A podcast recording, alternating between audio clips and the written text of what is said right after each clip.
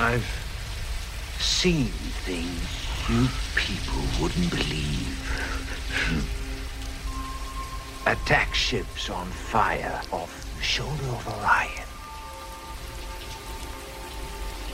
I watched sea beams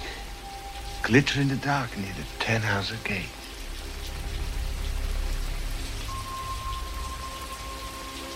All those moments will be lost in time. Like tears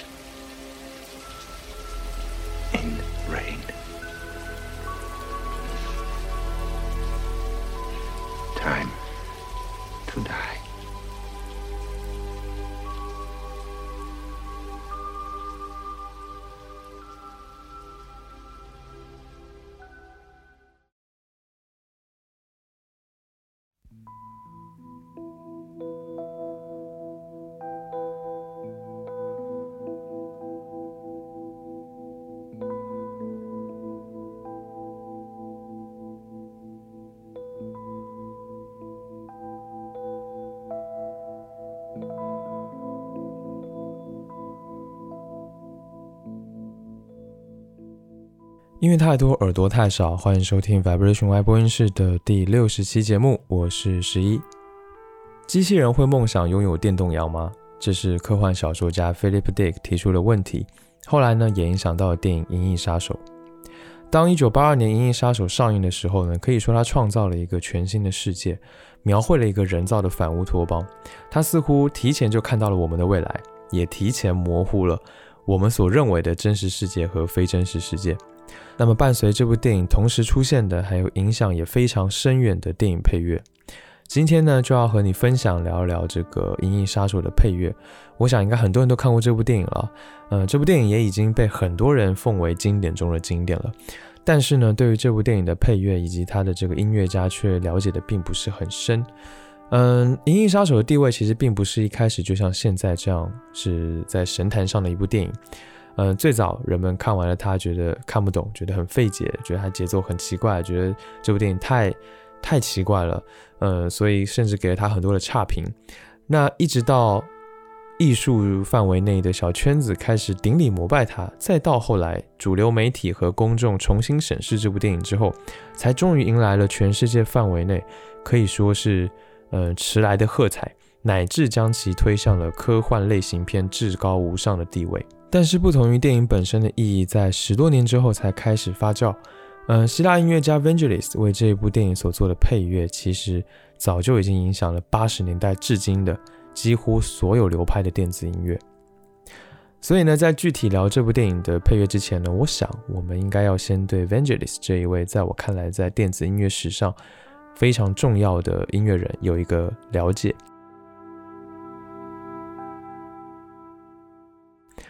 嗯，Vangelis 来自希腊，他出生于一九四三年，是一位先锋派的音乐家、电子音乐大师。现在呢，已经七十八岁了。他其实总是端着一副威严的面孔，用一堆巨大的像野兽一般的合成器，写出最动人、细腻的音乐。呃，Vangelis 从三岁的时候就开始尝试音乐创作，在接受了一段时间的传统音乐训练之后呢，他就放弃了，他开始自学，并且只对自己的音乐感兴趣。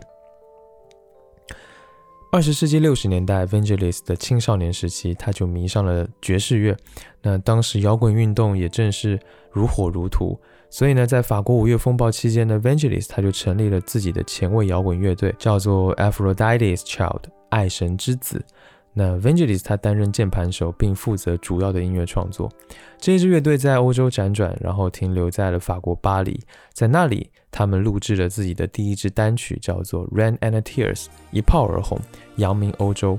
那这首歌呢，至今仍然被称为是欧洲最经典的老歌之一。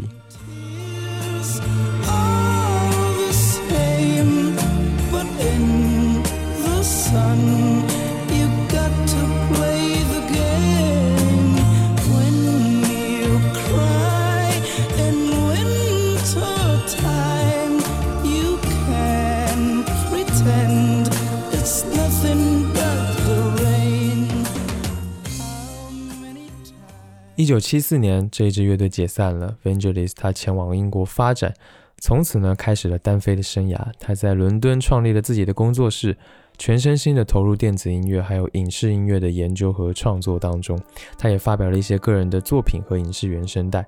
直到一九八一年，Vangelis 他凭借了《烈火战车》这一部电影的配乐，摘得了奥斯卡的金像奖。那么在他的音乐当中呢，你能听到这个传统的交响乐。前卫摇滚、爵士乐、氛围音乐、实验音乐等等，这些似乎截然不同，甚至可以说对立的音乐元素柔和碰撞在一起，在八十年代、九十年代几乎是前所未闻的。尤其是在电子音乐领域，Vangelis 他有别人所不能及的这种非常具有前瞻性的眼光，他也能够在嗯，大部分人还把。合成器当做是这种奇怪的人的玩具的时候，就发展出极具他个人特色的音乐的语法。在往下聊之前呢，我们先来听听这张发行于一九九四年的《银翼杀手》原声带当中的第一首《Man Titles》，感受一下这部电影的整个音乐基调。其实这个原声带的发行版本也非常的混乱，是一个可以聊很久很久的事情。呃，今天我们就不多说了。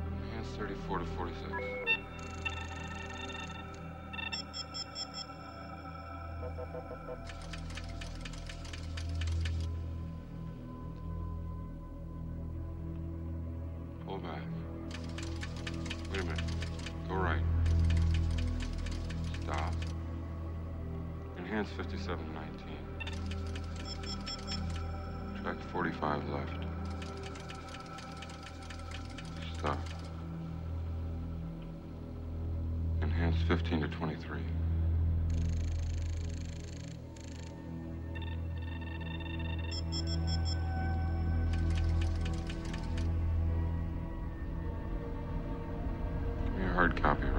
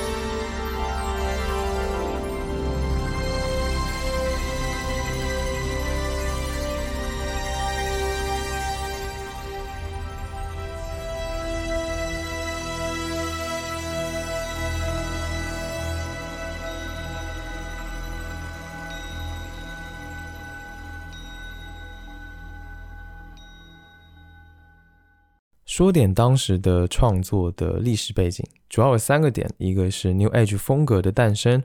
嗯，一个是主流电影配乐的改变和转折，以及嗯一款电子合成器的诞生。在七十年代呢，随着包括这种爵士、民谣、摇滚、呃严肃音乐，还有民族音乐等等在内的各种类型音乐，它们各自的发展和演化，终于迎来了一个大融合的历史阶段。而 New Age 风格，也就是我们说的新世纪风格，就是在这样的背景之下诞生的。那么，又随着模拟电子合成技术的发展，一批当时这种艺术摇滚啊、呃前卫摇滚出身的键盘手，就开始不断的在寻找新奇声音的新的组合，率先发现了一片新大陆。而 Vangelis 正是在这一波电子乐大浪潮的几位非常重要的先驱者之一。与此同时呢，呃，电影方面。一方面，主流电影它迎来了传统这种大编制管弦乐的配乐的回归；另一方面呢，B 级片或者艺术类电影这些电影的配乐就成为了这种新的电子音乐、这种电气化的新声音的最理想的这种呃实验的场所。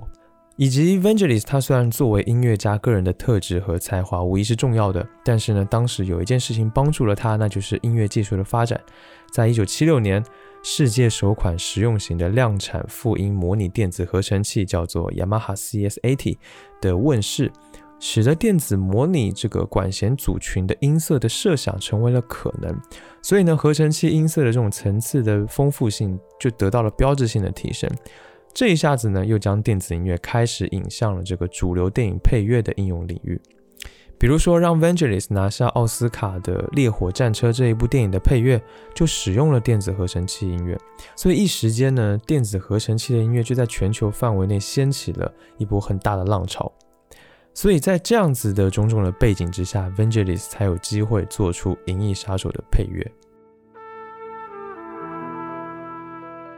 那么，其实做一部电影《银翼杀手》，它是一部黑色电影，那也是一部对人类意义的这种可以说是史诗般的哲学上的探索的电影。所以呢，这部电影需要的配乐，它不仅要能够描述亲密和孤独，也要描绘出人类时代变化的宏伟、赞叹以及各种反思。Vangelis 是怎么做的呢？它不仅在配乐当中大量使用电子合成器的音色和音效，它还融合了爵士乐、古典音乐和中东音乐等等的多种流派。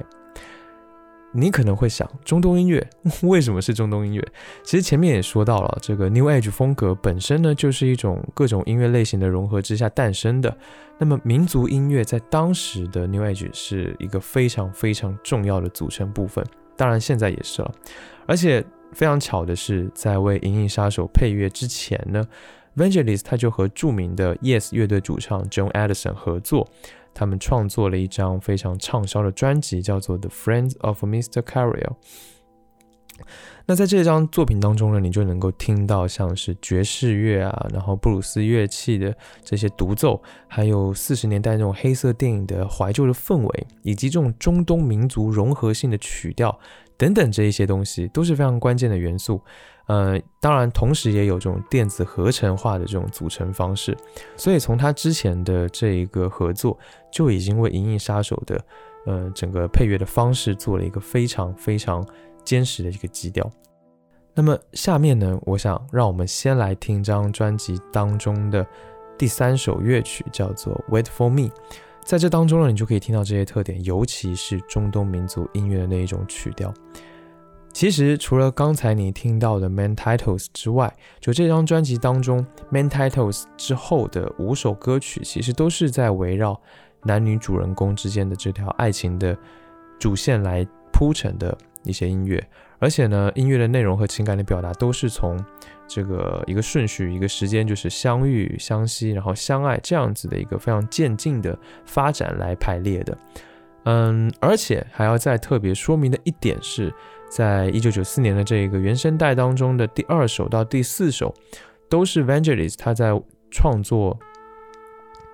都是 Vangelis 他在做这一张原声带专辑的时候呢。基于影片当中相关的这个情境还有对白，再创作的这种概念型的曲目，所以这三支曲子本身都没有出现在任何一版的电影当中，主要就是为了从这个音乐的这张专辑当中的角度上，呃，来丰满爱情这一条主线，的配乐，所以可以看得出来，Vangelis 他在做这一张制作这一张呃电影原声带的时候是非常非常认真的。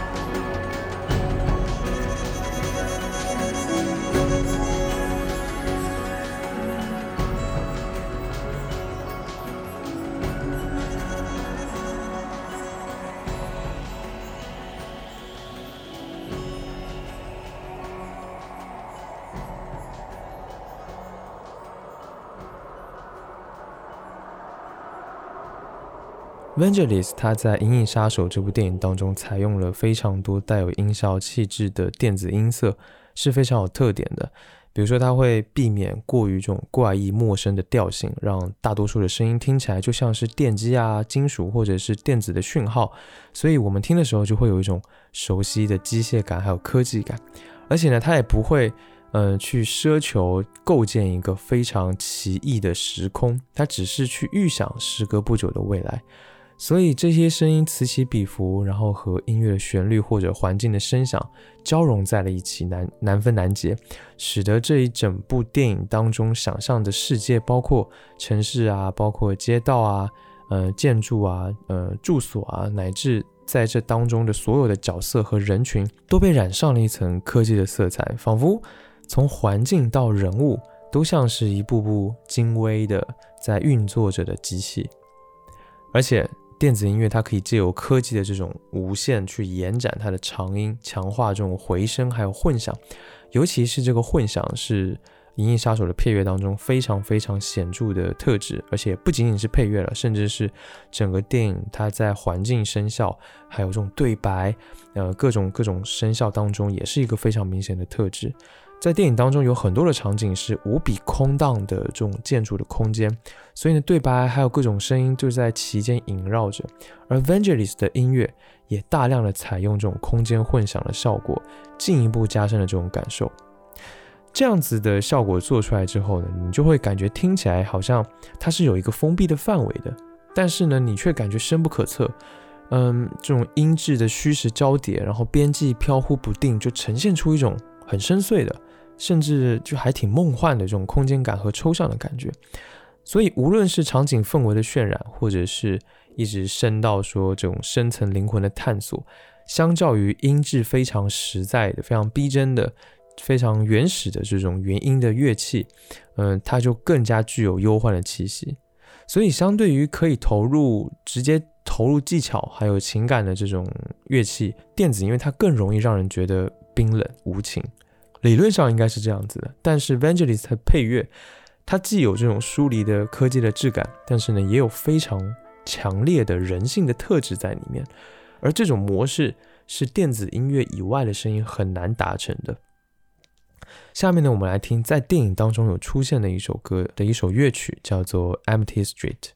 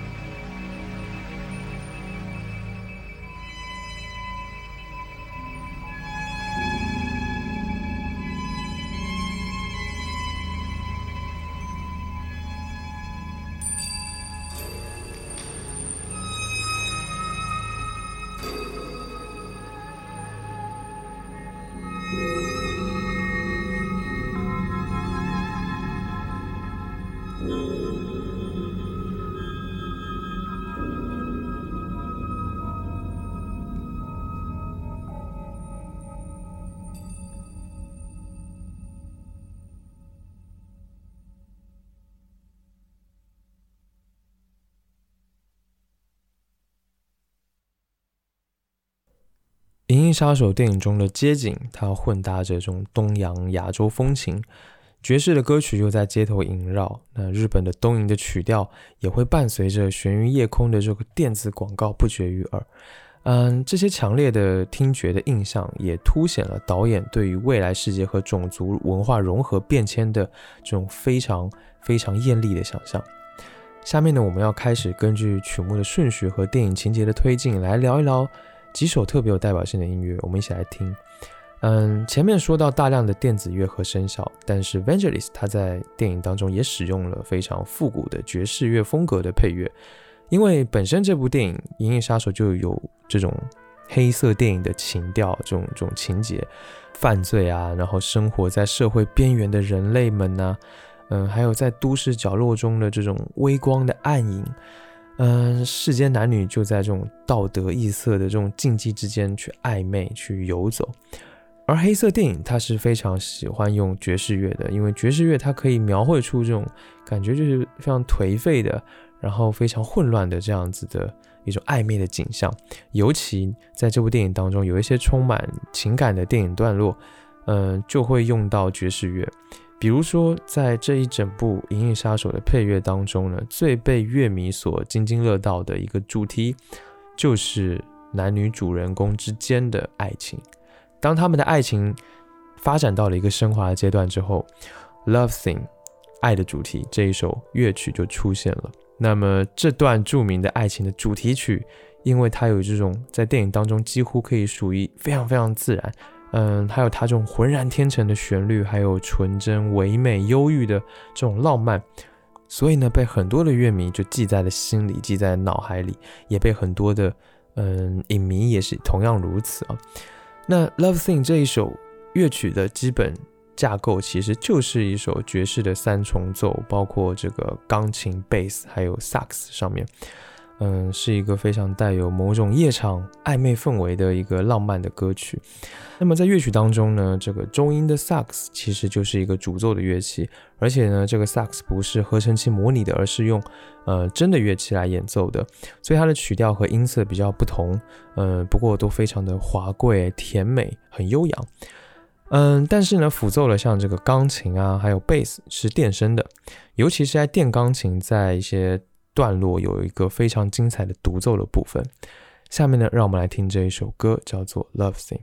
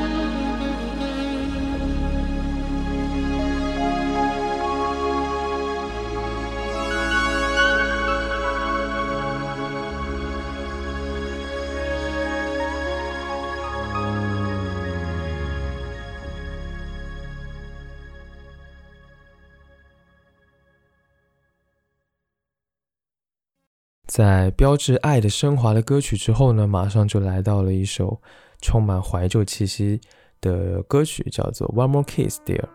嗯，这首歌出现的场景是在街头的酒吧，这个时候 Rachel 正在从街的对面赶来和 Decker 的相会，但是呢，Decker 他却被警长告知说 Rachel 已经被列为猎杀的对象。嗯，这种甜蜜流行的情歌和这个残忍的场景形成的非常鲜明的对比，也给人留下了很深刻的印象。这一首歌呢，模仿四十年代美国流行音乐的曲调，有这种非常惟妙惟肖的慢四节拍，而且录音还特意录成了单声道，就更加的有那一种感觉。下面呢，我们来听这一首听着甜蜜，实则令人心碎的《One More Kiss, Dear》。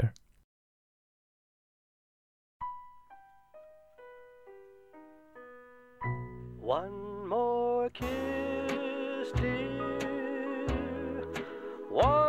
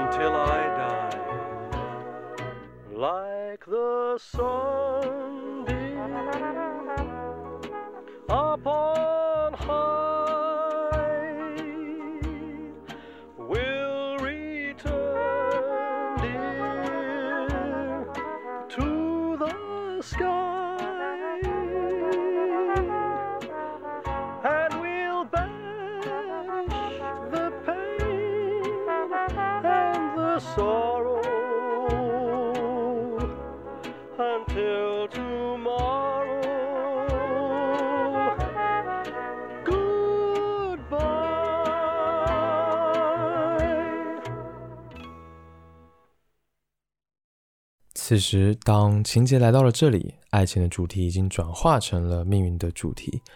嗯，《Blade Runner Blues》这一首乐曲呢，它通过合成器的键盘模拟出了忧郁的口琴来作为主奏的旋律，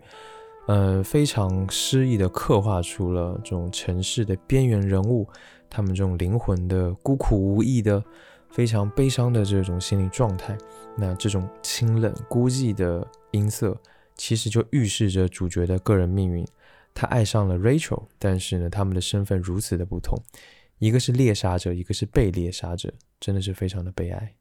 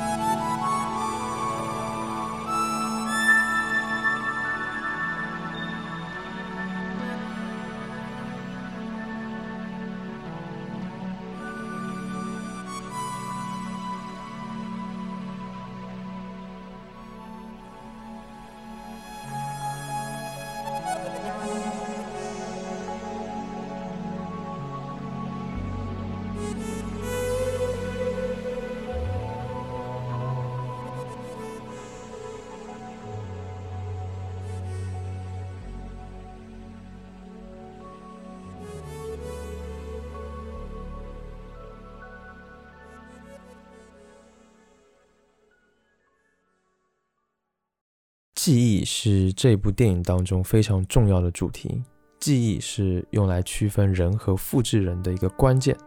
而承载记忆这个主题的，可以说最重要的曲目是这一首叫做《Memories of Green》的乐曲。嗯，这一首乐曲其实属于两年前 Vangelis 这个个人专辑《See You Later》当中的一首。这首歌有非常唯美沉静的旋律线条。然后你能听到这种好像是救护车啊，然后呃警车啊这种警笛，还有这种心电图、滤波器的各种的电子脉冲的信号等等的音效，所以呢给人一种安静而且迷幻的感觉。毫无规律的这种电子音效伴随着钢琴曲的来回响起，给人一种在柔弱的灯光下面漫步的感觉。嗯，这部曲子在电影当中是出现的时候，是 Rachel 她得知自己的记忆全部都是植入的，自己不是真的人，而是一个复制人的时候想起的。复制人到底能不能作为人而活着，这是难有正确答案的一个问题。但是 Rachel 却真真实实的存在，并且坚信着自己的存在。下面呢，让我们来听这一首乐曲。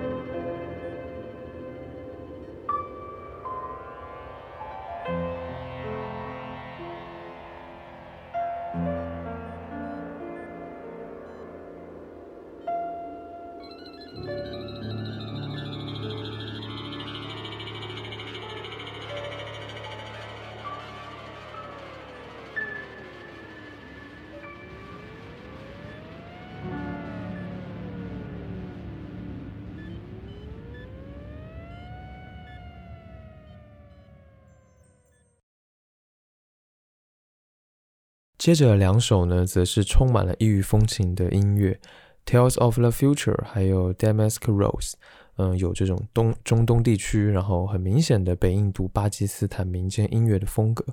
嗯，这其实，在种族融合的背景之下，这样的配乐非常非常的重要，而且合适的。它可以说体现了几乎可以看作是处在末日的都市，街上全都是在高科技之下被冷漠、遗忘和残忍所包裹的人们是如何生存的。下面呢，我们来听《Tales of the Future》。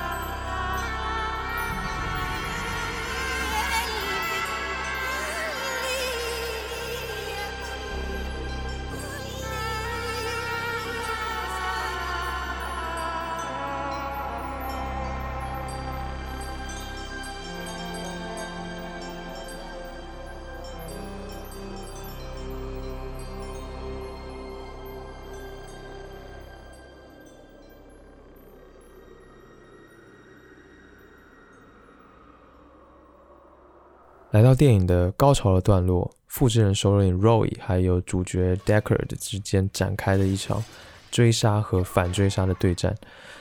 嗯，到了这个时候，电影当中的配乐就变成了延绵不断的恐怖的这种轰响，低频拉得非常非常的足，而且还夹杂着这种变形的丧钟啊，这种嗡鸣的感觉。嗯，在这个时候，电影的情节是非常残暴的，但是呢，配乐的节奏却非常的优雅，进行的非常的优雅，它非常准确的烘托出了这种，嗯，从容的。这种异端的这种仿佛邪教、仿佛邪恶恶魔这样子恐怖的情景，所以这里在长达呃十一二分钟的动作场景当中的配乐，本质上也都是以电子的氛围的变奏曲为主。那同样的节奏很缓慢，但是步调从容之间，却有一种非常反讽的一种非常呃让人紧张的气氛和氛围。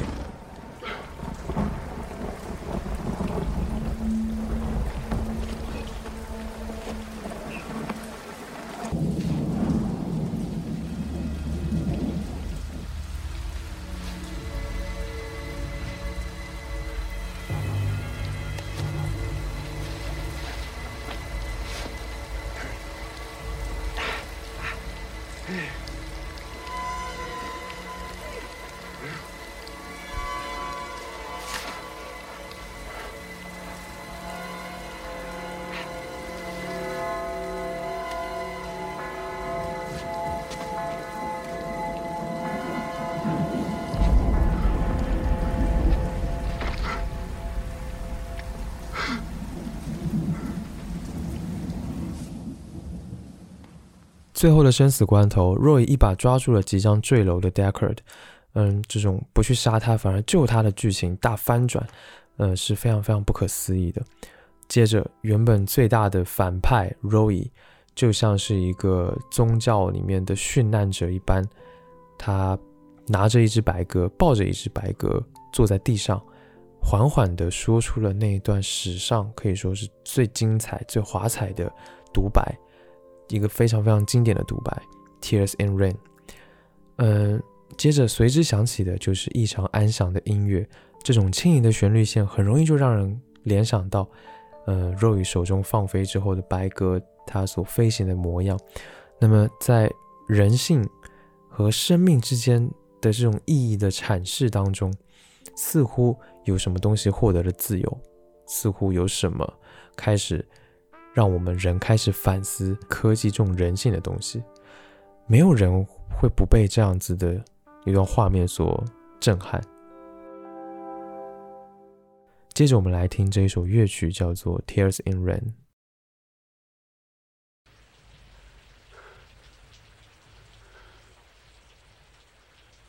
I've seen.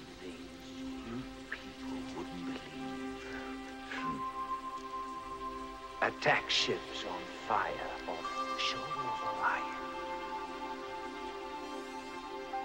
I watched sea beams glitter in the dark near the Ten House Gate.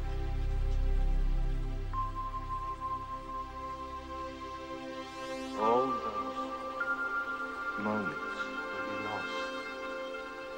in time. Like tears.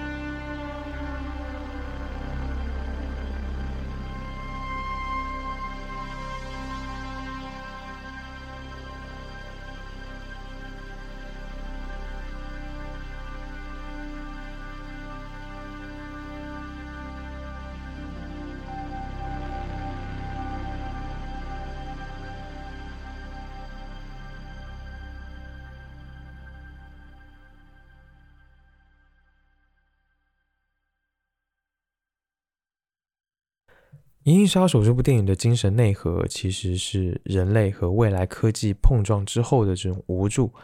无论是人类还是复制人，他们依赖科技生活，甚至因为科技而诞生。但是这种高科技带来的却是一种低生活。所以这种非常矛盾、这种非常诡异的东西，在整部电影当中就呈现出了很光怪陆离的诡异的感觉。但如果你只把好奇心放在这种视听的刺激上，那么很可能你没有抓到重点。因为在我看来，《银翼杀手》这部电影其实有一种人类的迷失和伤感。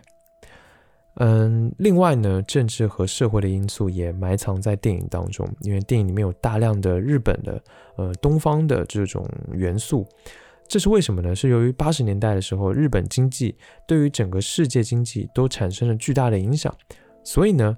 影片当中也就出现了日本能剧的音乐。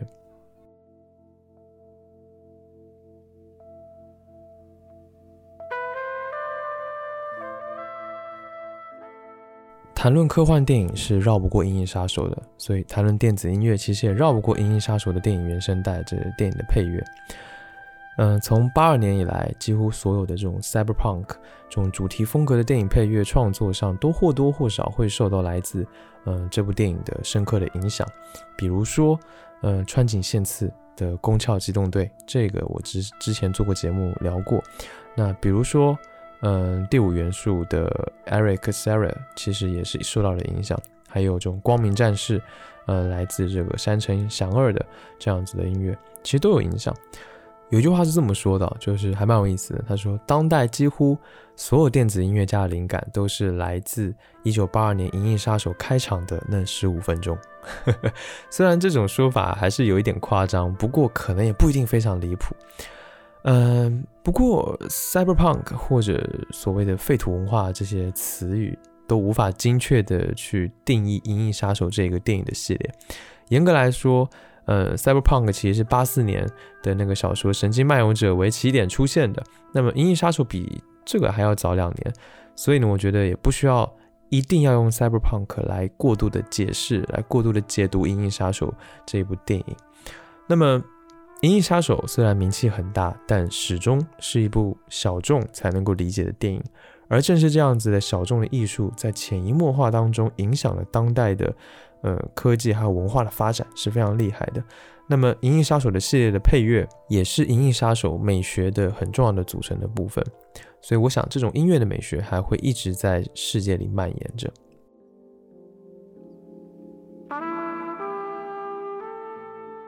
好啦，今天的节目到这里也差不多到了尾声。希望通过今天的分享，你能或多或少的对《银翼杀手》这部电影的配乐还有 Vangelis 有一些了解。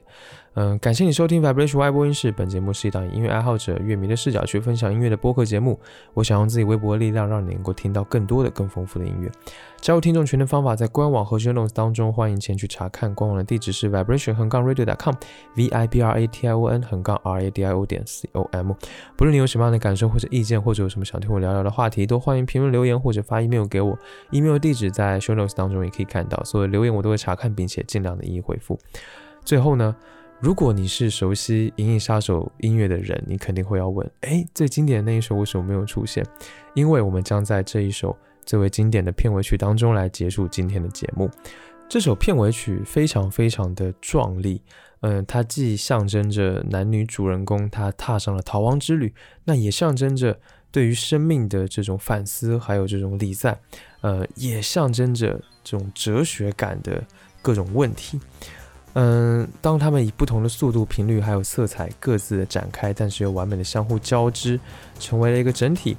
嗯，这是一个非常非常厉害、非常非常厉害的处理。所以这一首歌可以说是，呃，《银翼杀手》最为让人熟悉的一首乐曲了。好了，期待下次见面，一起听更多好音乐。